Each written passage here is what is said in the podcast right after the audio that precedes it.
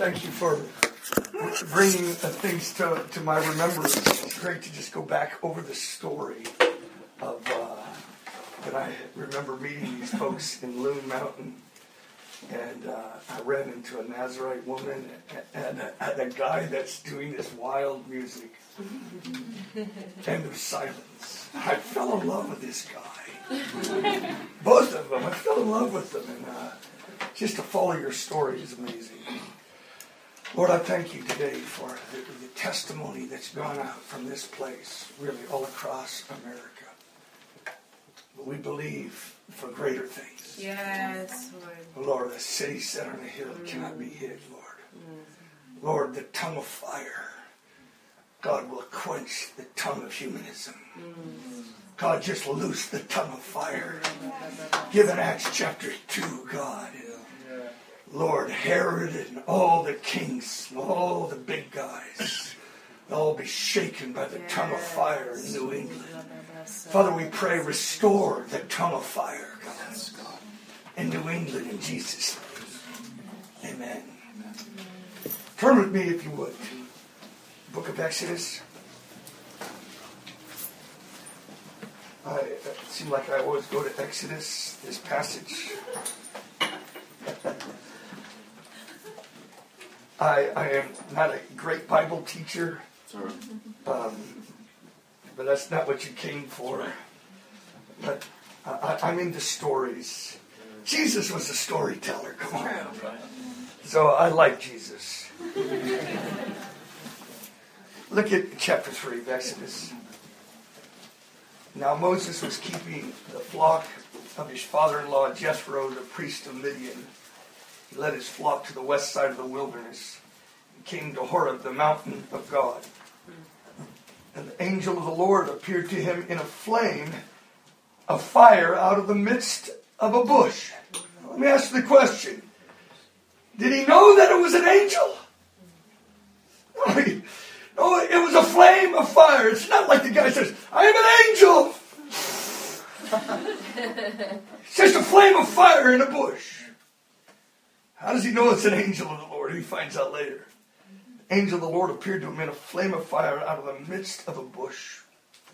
It's interesting. Someone asked a question. He said, Why do you think God used a bush? Man, they said, probably it's because God wants to be known that He can be seen even in the common things. He's alive and reveals Himself in the common things. There's a flame of fire in the midst of the bush. He looked, and behold, the bush was burning. Yet it was not consumed. And Moses said, I will turn aside to see this great sight, why the bush is not burning. When the Lord saw that he turned aside to see, God called to him out of the bush, Moses, Moses. And he said, Here I am. And then he said, Do not come near. Take your sandals off your feet for the place on which you are standing is holy ground. And he said, I am the God of your father, the God of Abraham, the God of Isaac, and the God of Jacob. And Moses hid his face, for he was afraid to look at God. Then the Lord said, I've surely seen the affliction of my people who are in Egypt, and I've heard their cry because of their taskmasters. I know their suffering, and I have come down to deliver them out of the hand of the Egyptians and to bring them out of the land to a good and broad land, a land flowing with milk and honey. Verse 10 Come, I will send you to Pharaoh that you may bring my people, the children of Egypt, Israel, out of Egypt. What a powerful passage. I want to uh, speak today a message called Ekballo. Say Ekballo. Have you heard my message on Ekballo yet? Glimpses of this message on Ekballo? Well, the word Ekballo and the whole story of Ekballo really was is nothing except for for me, it was a burning bush encounter. Mm. I didn't see anything, but I had a burning bush encounter. Let me comment on this passage. A man is 80 years old. He's following sheep in the desert. His call is 40 years gone. He has no hope of the future. It's wasted. And yet, in his darkest days, chasing goats in the desert, thinking he's an offcast and a second stringer. God has ways of yanking people out of second string Amen. and putting them on the front lines. Come on. Amen. He's just tooling around out there in the desert, sees a bush aflame.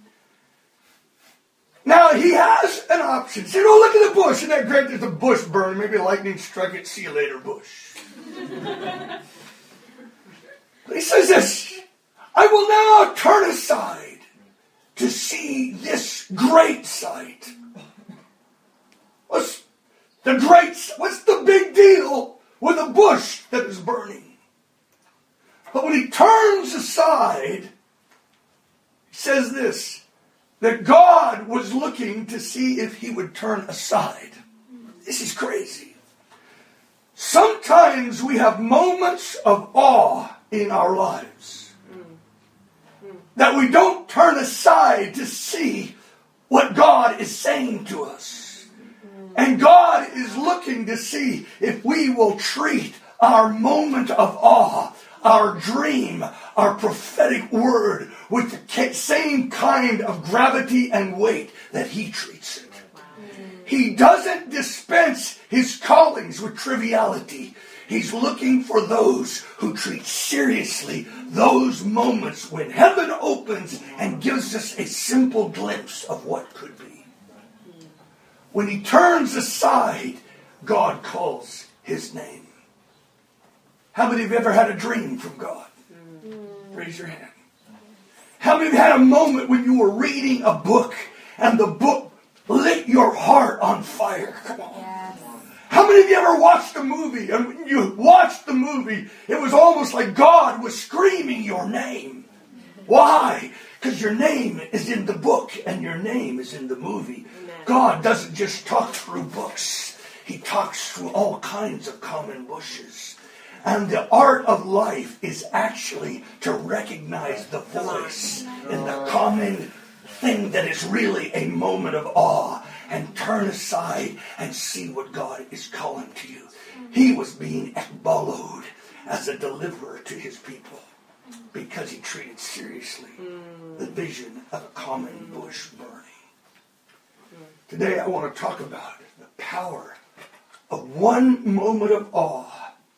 If you will treat it as a moment of awe, it will literally change the rest of your life. Some people have an encounter or a moment of awe. It's what we call awesome. Now we use the word awesome for anything, but this is awesome.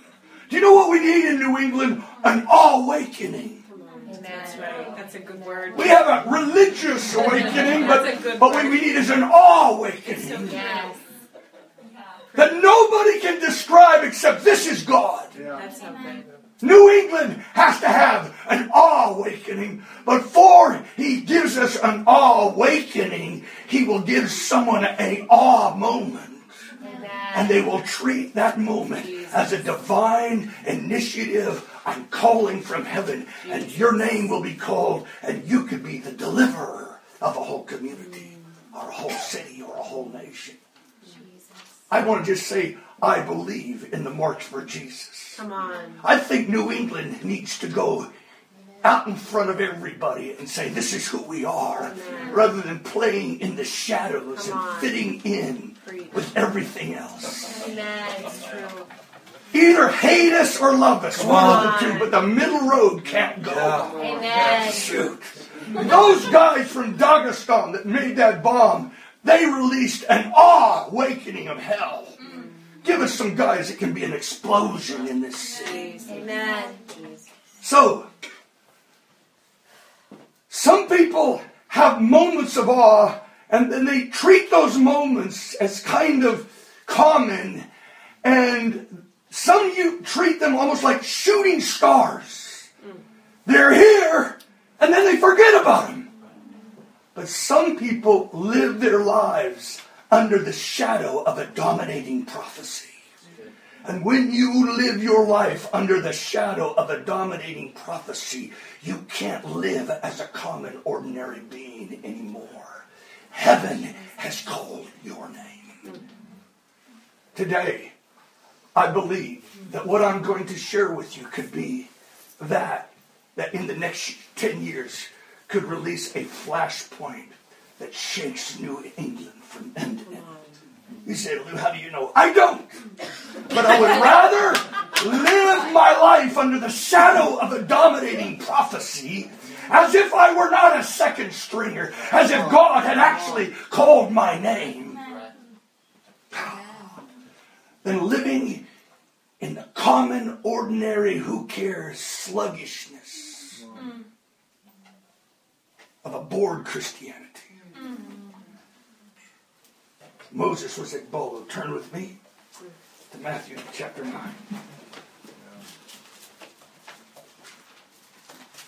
Do you realize in you flows royal blood? You're the new creation in humanity. A whole different species of being in Christian in, in the earth. You are a new creation. It doesn't mean you're a brand new person. It means you're a whole new kind of being in the earth. You have royal genes. Come on. Behold, what manner of love the Father has given to us that we be called the very generic sons of God. There was no one like you. Do you ever think of yourself that way? Ever look in a mirror? It says, You are incredible. Royal blood flows through your veins. You are a son of God. You will judge angels. Mm. Good morning. Another day at school.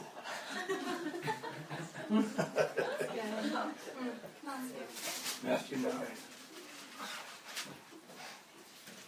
I'm going to tell you a story. In fact, Bethany's going to tell you a story.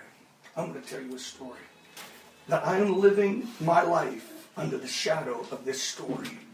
And I fully expect that stadiums are going to be filled with the greatest revival in American history that will release the greatest missions movement to reach 7,000 unreached people groups. And I fully expect that this house of prayer will be the catalyst of it on the East Coast, and I will be the catalyst of it on the West Coast.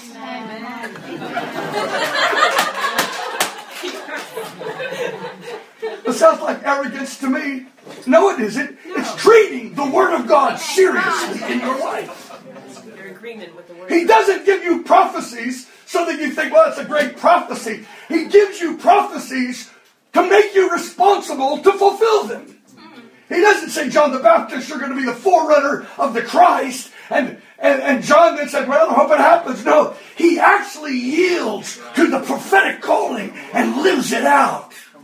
He has to make a choice to live his life in an extraordinary, odd way. Has to leave everybody to go to the desert because he finds his name in the book. Come on.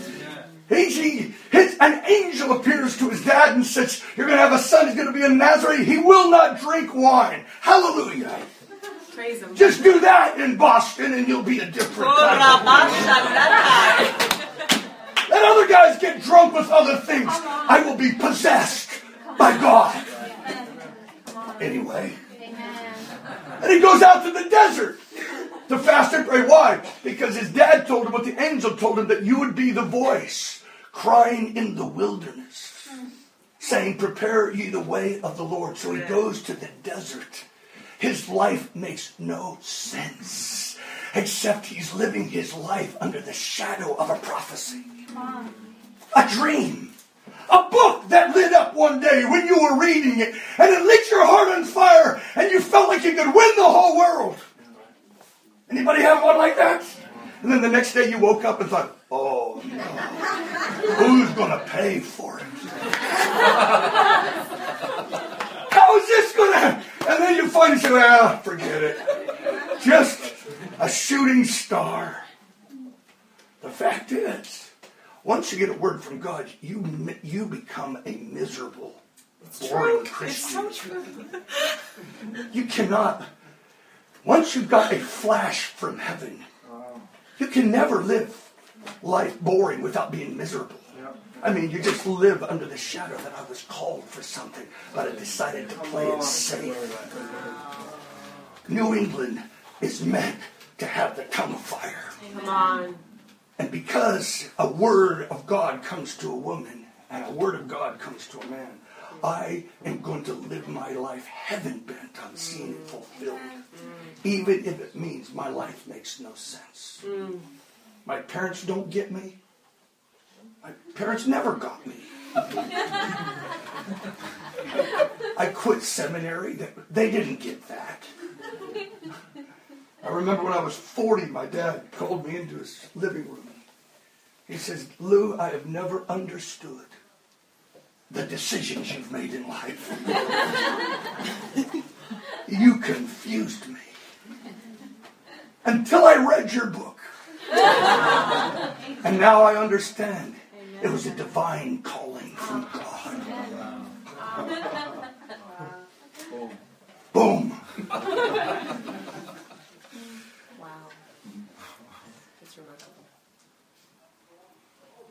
For, for, for how many years I preached the Nazarite message? Mm. How many years I, I traveled around uh, in America with groups of 200 kids preaching about fasting and prayer. And it seems so small. I lived my life under the domination of a book called Shaping History Through Prayer and Fasting by Derek Prince. Mm. I gave my life to extended fasting for 30 years. Mm. You know, you don't know where it all goes, but you, you follow the flame. You follow the inward flame. And I followed the inward flame. Until 1999, I prophesied that kids would fill the mall in D.C. Mm. and the Nazarites would go to the mall. And a woman comes, comes to me and she says, You don't know who I am, but the Lord told me to pay your salary this year because you're going to start something with the youth of America. They'll change the destiny of the nation in prayer. And I'm thinking, Who are you, lady? But three months later, she said, Have you ever thought about putting kids on the mall like Promise Keepers? Put them in. I said, Ma'am, I prophesied it two years ago. She said, I'll give you $100,000 to start it. Amen. And on September 2nd, 2000, 400,000 young people primarily gathered to fast and pray in America. I want to just say something. I was 47 years old when that happened. It was 20 years of prayer in small little companies like this that I thought God might know that what's going on. I had dreams, but those dreams seemed to die after years and just thought, you know, I'm just resigned to the hidden place. If you can pray long enough, there comes a time when he pulls the curtain and you take your prayer meeting public. And he took my prayer meeting public, and 400,000 gathered, and it's gone all over the world. I want to say to you, there are promises of God that will not be fulfilled unless you live your life under the shadow of that dominating prophecy and you pray it over and over and over and over, believing that he who asks receives. He who seeks finds. He who knocks, the door will be open. Bang, bang, you knock, you knock. I tell you, New England was meant for the Great Awakening. You're here in a company of people that have seen the flame of a burning bush. I have a picture right here. It's a beautiful picture. Sorry, Bethany. The one that you don't think you look too good on? Oh, I was a wreck. I was just an absolute wreck that day. This is Lou Engle and Bethany. It looks like she's been crying for days. I look very young right there. Oh, he looks so young. So good. Bethany looks so messed up. I'm just kidding. That's, that's the most beautiful sight right there. Somebody who weeps because she has a moment of awe. And she walks in front of a building with a man's face on it, with map of the world and his name is John R. Mott. He has, an, he has an encounter with God. looking at this. Did you even know who he was? I'd never heard of him. You never heard of him, John R. Mott? Actually, I want Bethany to come and tell the story you told me yesterday, your burning bush story on the word that Banning or the guy from Redding and the Bradford tell the story. Because I'm, I'm not just telling my stories, I'm telling your stories. Amen. Uh, mostly everybody in this place is aware of kind of our history with Bradford College and praying over that campus to be preserved that once again would be a hub for foreign missions. So, kind of on that journey, I had been praying over the college and had never come to the history of John R. Mott or how it actually intersects with Bradford. So when I had gone out, I guess that was in 2001. 2001. Um, I walked onto the campus. I had never heard John R. Mott's name, but from a distance as we were walking towards it and I saw his face, I mean, it wasn't like a, I think I'm going to cry now. It just like overtook me. Like I just went into almost like travail. It was kind of embarrassing. um, right there it is. Yeah. Beautiful. And they were like, Lou and Trez literally were like, "What is going on? Are you okay?" And I'm like, and they're like, "Do you know who he is?" I'm like, "No." And um, for some reason, I don't even think his name. Oh yeah, I guess his name was on there. Yeah, his name. I never remember seeing his name, just his face. Um, so Therese, in all of her wisdom, said, "I need to take a picture of this." She said, "God's doing something, and we need to document it." So she took the picture. But I had come home that week, and I have a history book. Actually, I brought it for Lou today. I have a history book of Bradford College, and as we were, oh, it was a friend and I in a coffee shop we came to this page and all I could see was the word John R. Mott, and he was in the history book of Bradford College. And so I just had this encounter, an encounter.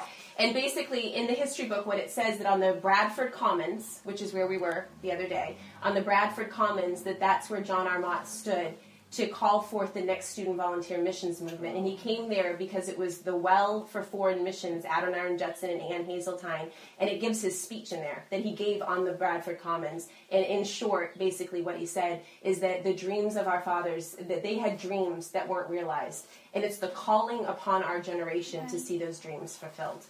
So that was kind of my. Redding, the guy Oh yes. So um, prior prior to starting JHOP, it was probably a year before starting JHOP.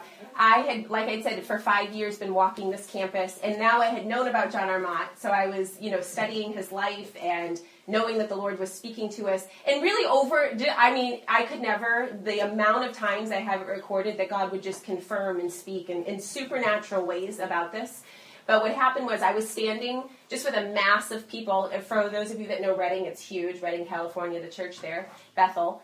I was just standing, and out of nowhere, this guy walked up to me, and I ended up finding out later because I'm like, who is he and what is going on? He was on staff there as one of their prophets. But he literally just walked up to me and he said, You have eyes for the nations of the earth. And he said, Bradford College the place where you stand to pray. He said it will be the crossroads for revival to the nations of the earth. And he went on just to elaborate about the northeast fire going up and down all this stuff but uh, somewhere in the word and i didn't hear it that day it wasn't until the next year when i was fasting i went back to the word but he did in that word he speci- specifically said he said as you labor for awakening on the college campuses of boston it will be the catalyst Amen. for the next student volunteer missions movement you've seen in your spirit. And um, so when I was asked to do JHOP Boston, for those of you that don't know, about three times his assistant that was working with him at the time, I just kept saying, Nope, I'm on a mission. The Lord has spoken to me. I'm Moravian Lampstand, Bradford College. I know my call and I'm not moving. I just refused to get off of what the Lord spoke to me about Bradford. And finally, I told his assistant, I said, I'm going to do a three day water fast. If the Lord speaks to me during that time, I'll do it. And if not, I can't move from my mandate. And um, during that three day water fast, um, somehow somebody brought the word, Helena sent me the word from Redding. And as I was reading over it, I actually saw the part about the college campuses of Boston. And I realized it was part of God's purposes in, in order to see the fulfillment of his purposes, that this was actually along the way. So I said yes, not fully knowing what it would even look like. Well, this this is a, it, you could actually bypass this thing, or you could see, right. my gosh, this is a burning bush. This is none other less than a burning bush that a man 3,000 miles away that knows nothing of her, who she is, would say that the place that you are praying it's going to be the crossroads of the student missions movement called, and it's Bradford College, not knowing anything about her, and that the place where you are, when you see the great awakening of the schools of Boston where you are laboring, that will be that which releases this thing from Bradford. Folks, you can't make that up in 150 billion years. It's either God or it's a bad joke. And if it's God, you live your whole life under the shadow of a dominating prophecy. But her world and my world connect. And I actually believe that we're in a moment of time, and might be that moment might be 10 years. We're going to see this great awakening. I shared last night how the Lord sent me back to Pasadena over this past year back to Mott Auditorium where this started, where I left for eight years with a flame in my heart that there's coming another great revival and stadiums are going to be filled in America and God is going to thrust forth laborers into the harvest field.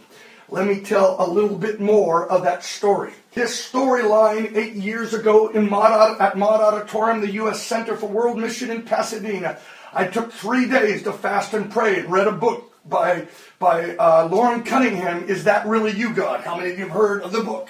It's a great book to read, the story of a supernatural life that birthed uh, YWAM. As I'm reading this the third day, the Lord speaks to me. Out of you will come a YWAM type movement, and it will be connected to YWAM. Now, I have no idea how that unfolds. Some ways I hardly wonder, is, did I really hear God right? Anybody have one of those? Did I really hear God? Eight years uh, go by. It was in uh, three years ago. I was in um, Orlando, and on the stage of the Orlando Call, Loren Cunningham, John Dawson of YWAM, Steve Douglas of Campus Crusade for Christ, and the major mission leaders of America stood with me and Mike Bickle and a couple other prayer leaders, and we declared that the missions movement is joining with the prayer movement, and they're going to move together for the purposes of God in the earth. There's been a war over what do you guys, why don't you guys go do something, you praying folks? And we're thinking, why don't you pray? Because that's the most powerful force in the universe. Because when you pray, you get God involved. Amen. I'd rather get God involved than try to do my thing, but never, never mind. So a year goes by, and Loren Cunningham actually comes to the One Thing gathering in Pasadena, in, uh, in Kansas City. And then I meet with, and I shared this last night, I meet with some of the young YWAM leaders in my living room. And I'll share it again because I believe with all my heart something is going on. They said, the call is making a shift from fasting and prayer, the John the Baptist movement, to signs and wonders and the proclamation of the gospel, and stadiums will be filled in America. And Billy Graham's mantle is coming down on the call. I'm thinking, yeah, mm, yeah, yeah, maybe the call becomes a send, but actually I'm beginning to think the call really was born out of Luke 1.17. He will turn the hearts of the fathers to the children and the, and the rebellious to the wisdom of the righteous. But the John the Baptist movement is not complete unless it leads to the Jesus movement. That's right. That's right. And the Lord began to deal with me. It's just not enough to say the hearts of the fathers are turning to the children. There is a message that John brought as well, and it is, Behold the Lamb of God that taketh away the sins of the world. Come on. I don't want to just fill stadiums with people repenting. I want to fill stadiums with people getting saved because the Lamb of God is taking away the sins of the world. Could it be that 13 years of Nazarites fasting and prayer has actually been preparing the way for a wave of salvation to shake the whole nation. This is see now now you and I'm living my life under the shadow of prophecy. Your prophecy is not the same as mine, but I'll tell you it's just as powerful. If you believe it and dream it and pray it into being. And so I live. So this this goes on for two days. And then I receive a phone call from a prophet. My friend actually does. A prophet from another state. And he says, Do you know where Lou Engle is? If you do, tell him last night I had a visitation. And tell him that the call is making a mighty shift from fasting and prayer to the proclamation of the gospel to signs and wonders and stadiums will be filled in America. And it has to do with Billy Graham's mantle coming again on the nation. Folks, I, when I hear, heard that, now I'm beginning to say, it's God. See, that's what happens in the prophetic word. He gives you a word and then a sovereign confirmation like the Redding guy. And then you say, it's the Lord. And from that day forward, you can never live your life in an ordinary measure because you're under the shadow of a dominating prophecy. Most of us try to reason ourselves out of the prophetic word. We talk ourselves out of it by saying it's impossible. I don't have enough money. There's no career in that line. I'll tell you what, if God spoke it, nothing will stop you from the fulfillment of that prophecy unless you get bitter and stop and become cynical and stop praying and just and you don't pray. Just go on with the calling. So with this burning in my heart, I meet with the guys in Orlando, the same guys in Orlando some months later. And I'm sitting around a pool at, at a hotel. And as I'm sitting around that pool at the hotel, this, this YWAMer guy, he's kind of like the adrenaline gland of the body of Christ. you need some of those guys, only one or two. If I would pastor a church, it would just self-destruct. It would blow up. That's why I don't pastor. I wasn't created to pastor. I was created to blow things up. That's why you don't compare yourself with other people's ministries. That's right. I'm talking to myself. There's certain callings you got to stay in your sphere. You get out of your sphere, you get messed up. Do what God ordained you to do and wrote your name in His book. And so, as we're sitting around the table, he begins to talk with me about these gatherings of preparation for stadium Christianity that the prophets have all seen, that the days are coming when the football fields of America are going to be used for the masses awakenings. Come on, from Russia, thank you for coming. Were you at the call in, in Sacramento? Yes, I was. I was here in 99. Come on, and we need some Russians. Give us. So, so so and he begins to talk about these, these gatherings. And suddenly it was like a light that goes on within me. And I realized, oh my gosh, we did three years of prayer gatherings in preparation for stadiums to be filled with fasting and prayer called prayer storms. From 1997 to 1999, up to 4,500 kids gathered together to fast and pray for three days across the nation that God would fill stadiums with young people fasting and praying. I know what it feels like to be on the front end before prophecies are fulfilled. Mm, I know, right?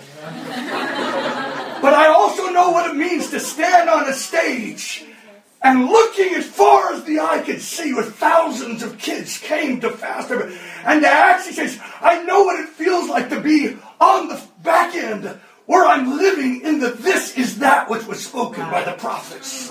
Oh there's something powerful when you step from prayer into fulfillment and you were, we were like those who dreamed, our mouths filled with laughter, our tongue with songs of joy. Those who go forth weeping, carrying their seed with them will doubtless come again, carrying their sheaves rejoicing.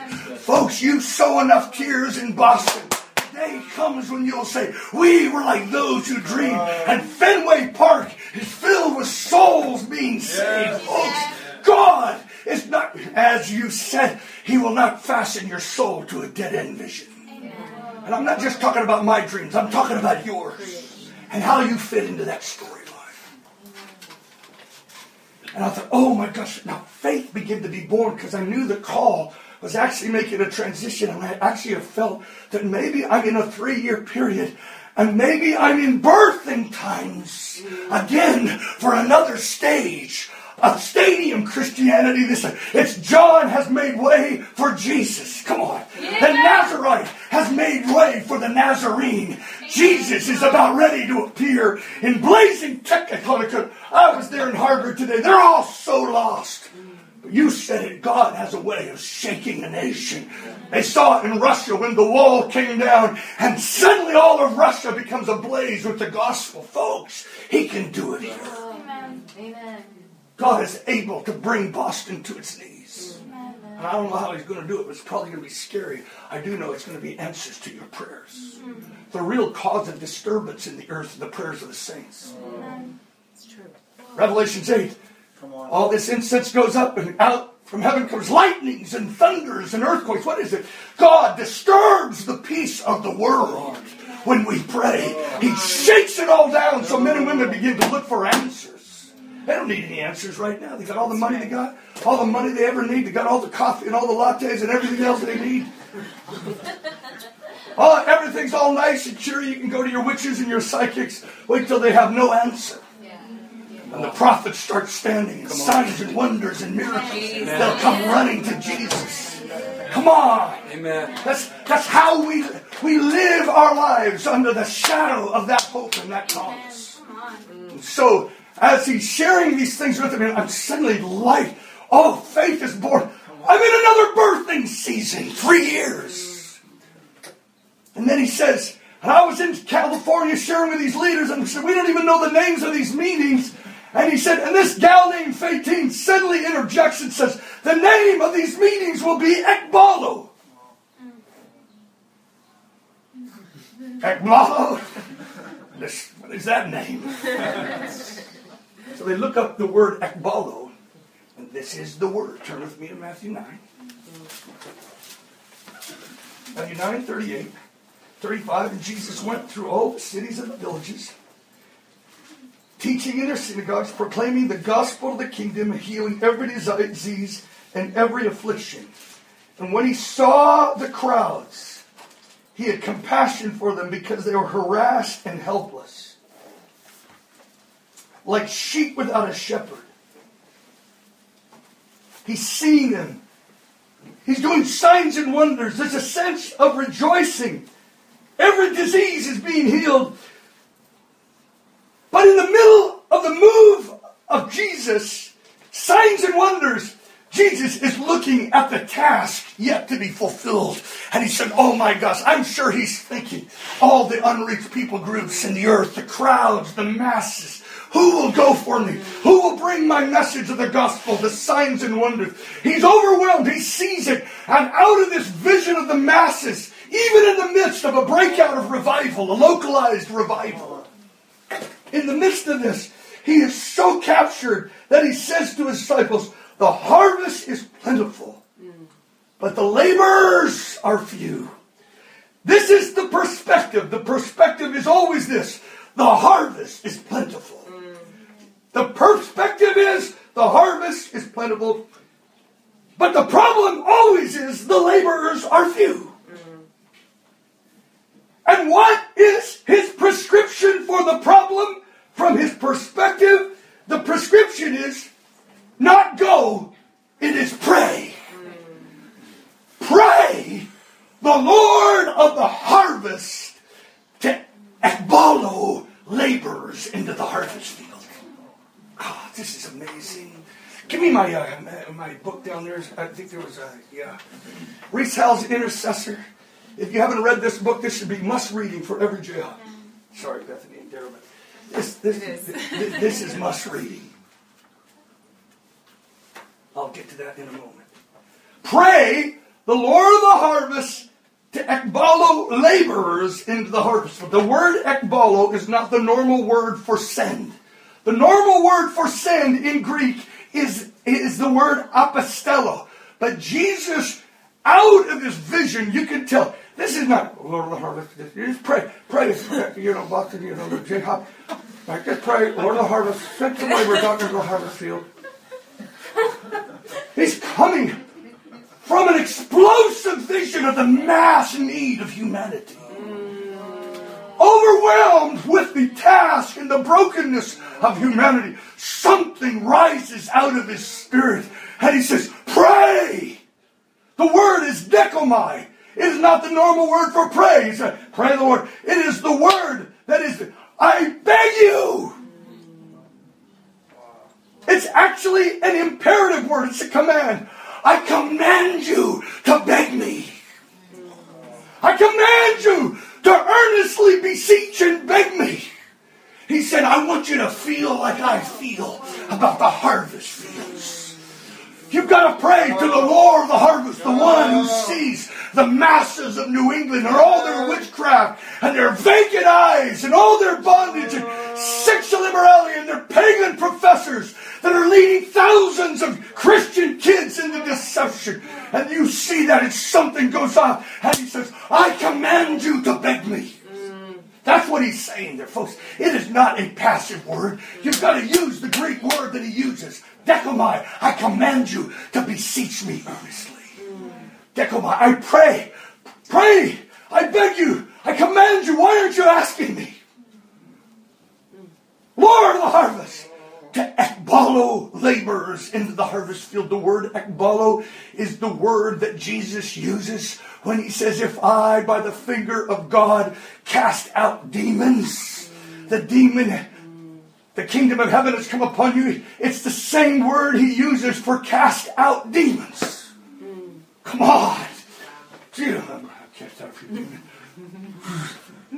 Satan! See, I've been turning in Argentina. Satan! Everybody has trouble with binding principalities and powers.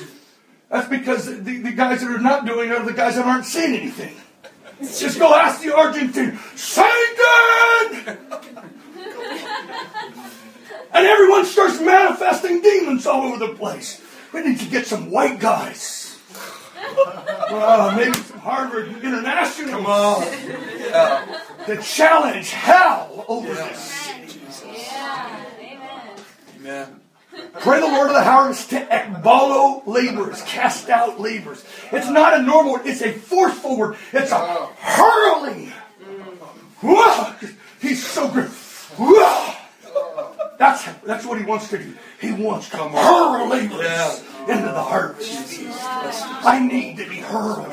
One burning bush encounter can send a man into the unreached people groups, can send a man open air preaching with signs and wonders. One man one apostle here in New England could shake this whole place. Why not this company right now? You start praying, Lord of the harvest, ekbalo laborers into the harvest field, and you start getting Sauls converted to Pauls. Jesus. Signs and wonders and miracles. And when Jesus casts out demons, how many of you know demons have to go? When Jesus casts out laborers, laborers have to go.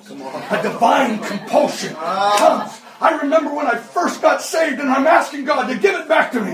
You couldn't keep me from evangelizing in the malls. They kicked me out of the malls. I preached in movie theaters. I was possessed. And I got religious. Oh God, send the Holy Spirit for a new following of laborers because it's the baptism of the Holy Spirit that makes us witnesses. That's the deal. This city needs a baptism of the Holy Spirit from heaven. Acts 2, Sunday, right here, wham, tongue of fire, and you'll go out on those streets and start speaking in other languages and unreached people groups who their sons and daughters will hear your languages. Come on, why should we look to the past as some kind of, you know, that thing's over with? We need a new day of Pentecost. And won't, we won't stop until we have it. We have no alternative because we're losing our own sons and daughters oh, Preach. to demons. Preach. Preach. No ah, oh, no Lord of the harvest, ekbalo laborers in the harvest.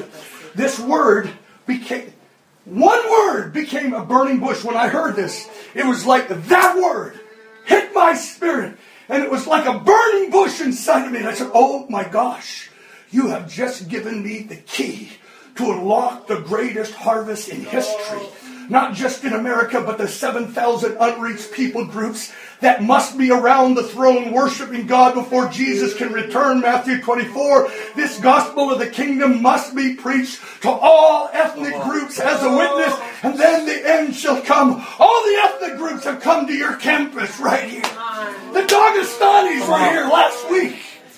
Those guys blowing up that bomb were from an unreached people group in Chechnya, in Dagestan. Somebody didn't get them. They got to us before we got to them. I said, God, give us, even out of this group, some missionaries that will go to Dagestan with businesses and penetrate Islamic terrorist companies. Come on, Jesus. I'm asking the Lord, give me a laborer out of Boston that will be an apostle to Dagestan. Ever since I saw that he was from Chechnya, I've been praying that, Lord of the harvest, Ekbalo laborers from New England, from Boston to go to Dagestan. He's going to answer my prayer. Because I'm praying his will. Now, I this this word becomes like a fire. It's not a shooting start for me. It actually became an assignment, almost like the abortion, like the abortion story. One word from God sets me on another assignment. And you know what I'm dreaming now? I'm dreaming of a million people worldwide who are praying every day, Lord, the harvest. Ekbalo laborers into the harvest field. I've come recruiting, not to my assignment, but to Jesus' assignment. Don't you think we should pray the very prayer he told his own disciples to pray? Don't you think we should pray the prayer that the Father, the only prayer that the Father gave his Son in the Old Testament, Psalms chapter 2? Ask of me, I'll give you the nations as your inheritance. Don't you think that Jesus has been praying for 2,000 years for the nations? Maybe it's time for the church to pray what he's praying. Find out what he's praying. He's praying every day. Give me the nations, Father. God, he in heaven is praying, but earth must pray what's being prayed in heaven. Give us the nations. Out of Boston, a light to the nations. A city set on a hill that cannot be hid. A light to the nations. This is your calling. She got it as a burning bush. John R. Mott, who was the father of the student missions movement that thrust forth out of this very area 20,000 missionaries. Folks, he did it in his day. And a new university movement is coming. According to the word, there's coming an awakening to the schools of Boston. And then to Bradford, it'll be the crossroads of a student volunteer mission movement. It's so supernatural. You now live your life into the shadow of that word and you pray it over and over and over. I tell you this, I feel like the Lord spoke to me today. This message is the catalyst to that movement you start praying, Lord of the harvest, Ekbalo laborers from this region, from the universities. He will get his sons and daughters converted and sent. Hallelujah. So while I'm hit with this Ekbalo word, one phrase can change your life forever. I'm reading this by Howells. And look at, I want to just read this for a little bit. For years, you the, Lord asked him, and he believed the Savior meant his last command that every creature, the gospel must go to every creature. And he said, I do. And God said, Then do you believe that I can give the gospel to every creature? Without stretching the point, Rees Howells answered, I believe you can. You are God. I am dwelling in you. Then the Lord said, Can I be responsible for this through you? Now, this is a whole different deal. Folks, I want to give you this. When God gives you a command and a burning bush, it's not just a good idea. You have become responsible because heaven talked to you.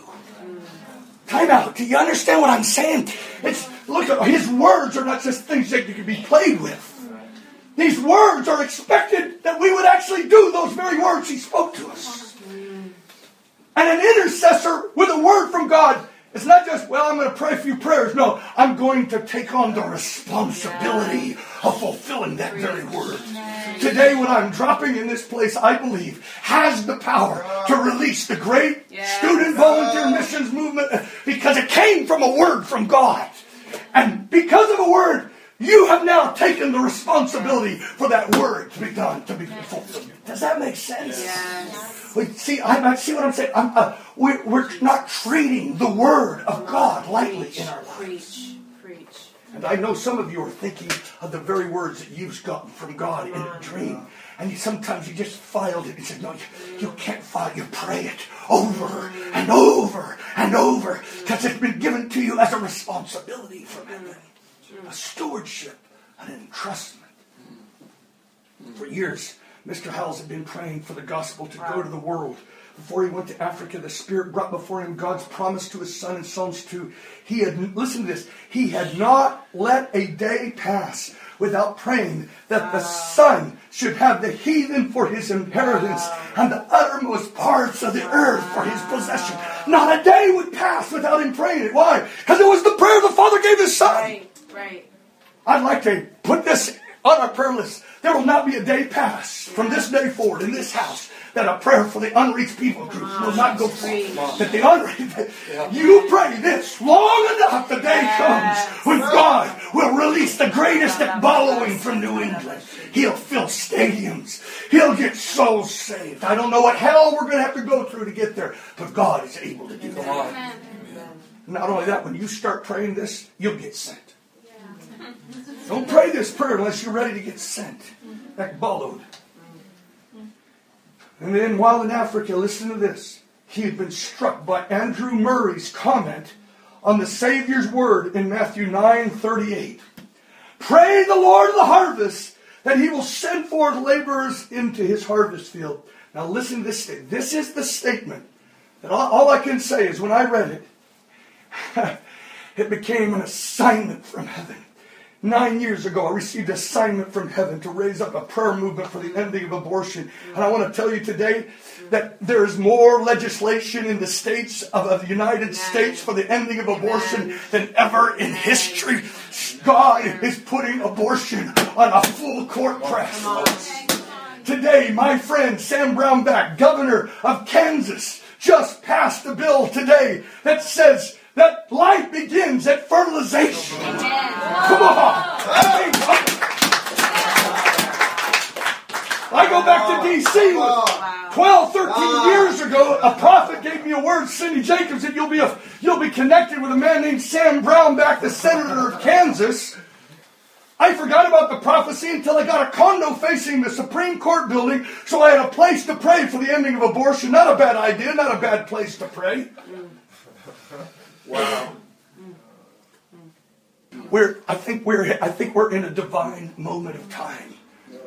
Folks, abortion is not ended, but there's a full court press on it. And then you've got the whole homosexual movement. It's, it's kind of like a bad news deal. Folks say you can't even win this thing in a political sense. I'll tell you how we're going to win this thing. The greatest awakening. And I believe that God, in the 60s and 70s, went after the hippies. And the people that everybody rejected got saved. I believe God's going to save so many homosexuals with radical converting deliverance power that you won't be able to say anymore that you can't change. Because there'll be so much change. I've had dreams of clothing homosexuals in white. I for years these things. God, I, I, that's why I pray all the time, Lord. I asked you for a hundred thousand gay and lesbian men and women to be converted. Why? It was a word from God. I pray my prophecies over and over and over again. It's how you get things done in the kingdom. You get God involved by prayer. You think you're going to try to raise yourself and promote yourself into some kind of position? No, like Daniel, just pray and fast. And watch. God will set you into a situation where you have to interpret the dream of a pagan professor. Come on. I tell you, learn dreams. Learn to interpret dreams. You're ready to go. You're ready to go. Ask Joseph. Ask Daniel. In fact, kings get dreams because it's God's way to come to kings through the back door. Yeah. Haunts them when they're asleep. Disturbs their peace. Let me keep going. And this one statement riveted my soul, and this was it. Andrew Murray had pointed out on the strength of this verse that the number of missionaries, listen to this, the number of missionaries on the field depends entirely. Mm. Say, depends entirely. Depends entirely. No, let's really. The number of missionaries on the field Depends entirely on the extent to which someone obeys that command and prays out the laborers. When I read that, Lord said, I'm making you responsible for raising up a worldwide mm-hmm. movement that the church worldwide will pray Matthew 9 38 day after day. I am sitting on the greatest movement of my life to a burning bush of one line mm. and a Bible verse. Mm. Pray Ekbalo. Get what I'm saying? I'm delivering this message here because we're walking in the same storyline.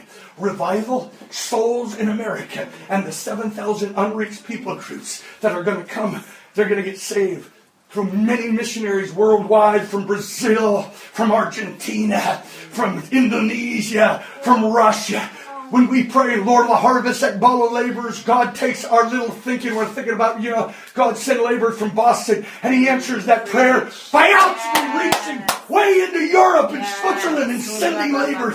God takes your weak little prayers and does way beyond all that you can think or imagine. That's why I'd rather be a praying man than a preaching man.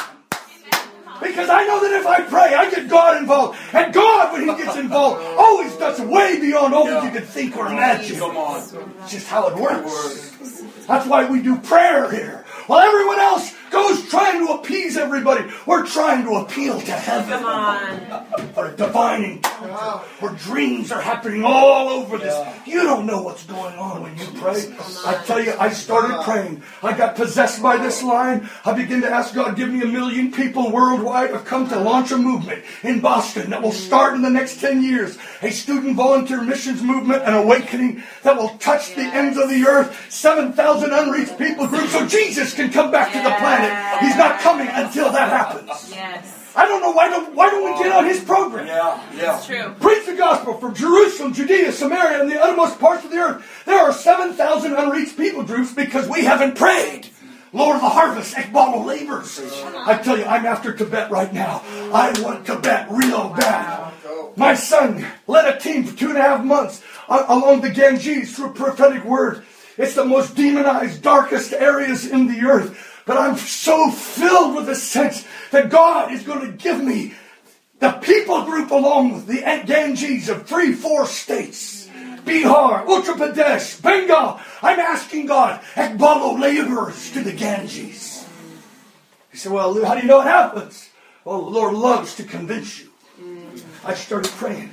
For eight months, I'm praying with these guys, these YWAMers and whoever else will pray with it.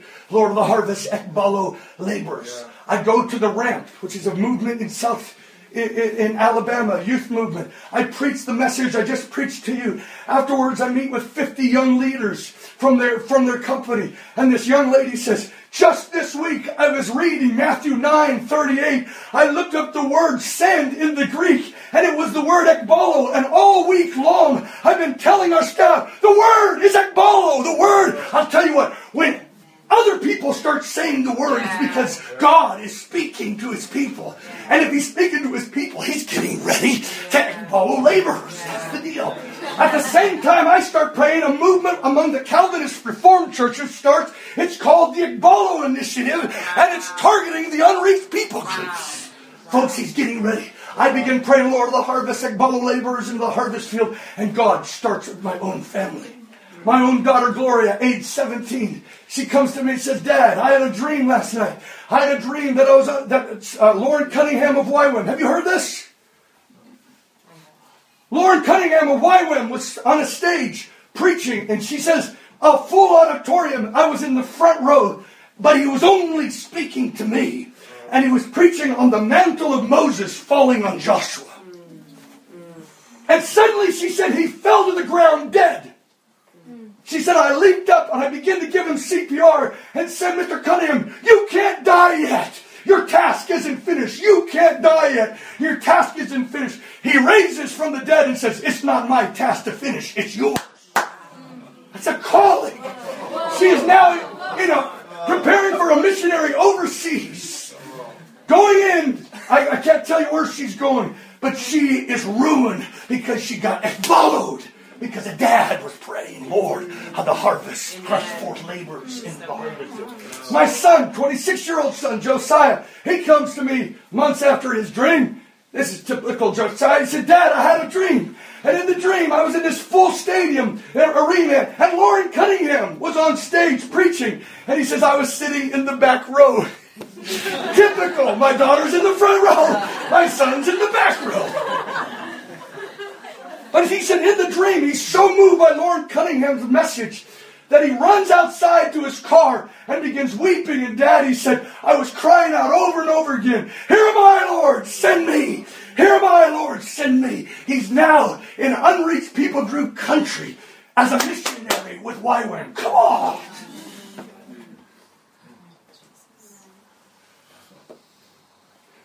A man named Dick Simmons, who I just told you about. An old intercessor that nobody knows hardly in America, but God knows him. Mm. Years ago, as a young man, overlooking the Hudson River, New York City, burdened by the gangs of New York City, he begins to cry out to God in the middle of the night, Lord of the harvest, Ekbalo laborers into the harvest. He didn't say Ekbalo. Send laborers into the harvest. And he's crying out so loud that he's reported and the police come to arrest him for disturbing the peace. They said, "What are you doing?" I'm praying, Lord of the harvest, send laborers to the drug, to, to, to, to the gangs of New York City. They don't arrest him. He doesn't know it, but they trace it back that in a small town in Pennsylvania that very night, a guy is reading an article about the gangs of New York City, and God breaks his heart and sends him to New York City. His name is David Wilkerson. Nobody knows him, but the credit of millions of souls goes to a man who prayed, Lord, the harvest. You say, I can't go as a missionary. You can do something more. You can pray the Lord, the harvest, and he'll send missionaries into the harvest. Amen. A young lady in California, there, uh, I think it was at Biola, they had a wall with names of unreached people groups there with uh, little papers on it and you could just pull one down off the wall and you commit yourself to pray for a whole year. For this people group, this little girl, this young gal, pulls one off and it says the Jot people. She goes to another one, she pulls another one off, and it's the same one. A Jot, the Jot people. She prays every day for two years mm. for the, this people group that they would receive the gospel. Mm. Two years later, she goes on a missions trip, a short term missions trip with this team. They go to this place. I forget where it exactly is. They share, they're sharing the gospel, and there's just no response from these people, these tribes, and this tribe, this village, a village, and this village. They come to this one village, they preach the gospel. Doesn't look like much has happened. They're getting ready to leave, and the chief of the village comes out and says, We have been moved by your message. And we have met together as, a, as the, as the uh, community of leaders, and we have decided that I and my whole village will give their lives to Christ. What's the name of your people group? The Jot people.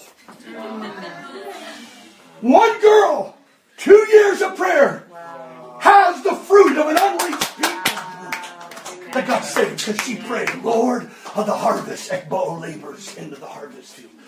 I believe we've come to a moment that Jesus is saying, I'm preparing for a great awakening in America. I don't know when. The sound is out there. Many people are speaking of stadiums being filled. I don't know. But rather than living in sluggishness and unbelief, I want to put my head between my knees and dare to believe that it's time. That God's not done with America. He's not done with the universities of New England. We have got prophecies that the welts and the, and the poisoning of the minds will become leads for the healing of the nations. We believe this. We believe that the nations are coming here, that God will thrust them forth into the unreached people groups. This is how we pray. When you pray, supernatural things begin to take place. God sets up divine appointments. You don't know how it happens, but God, the Lord of the harvest, wants souls more than you have done. Wow. I want to give you this word today. Mm. That would you, along with me at Mott Auditorium, I've got a group of 25 kids. And I basically said, we're going to be responsible mm. to see revival come in prayer mm. to Southern California to release missionaries to the unreached people groups. Mm. I end with this little statement. And he said this. This word from God was to lay direct responsibility on him. It was no mere assent to a general command to preach the gospel to every creature. It meant, if accepted, that he and all who took this responsibility with him would be bondservants for the rest of their days to this one task to intercede, to go, to serve others who go, to be responsible for seeing that every creature hears the gospel. I feel like God put me in Mott Auditorium, Bethany, because He sees John R. Mott's vision. Mm. And He is saying, Lou, will you give me 7,000 unreached people mm. groups for your prayers? Mm. In the next 10 years, can I believe God for 100,000 missionaries to be followed into the harvest fields? That's what we're asking for. Seems impossible, but I remember I was in a day when I dreamed about stadiums being filled and it was impossible. But it happened. And if that happened, I'm prepared to believe that Boston will see it happen. And New England will get the revival of Jonathan Edwards again. And that once again, Bradford College will be the cross point, crossroads of student volunteers. How many of you would take this word up with me? We'll just start praying every day. Lord the harvest. And all laborers. You say, Lou, that's not much of an altar call. Oh, I tell you, if just this company took the responsibility, and every day we begin to pray those things. I tell you, I believe when heaven, when you go to heaven, there will be people from the English Caucasus people say thank you for your prayers because you unleashed the missionary to us.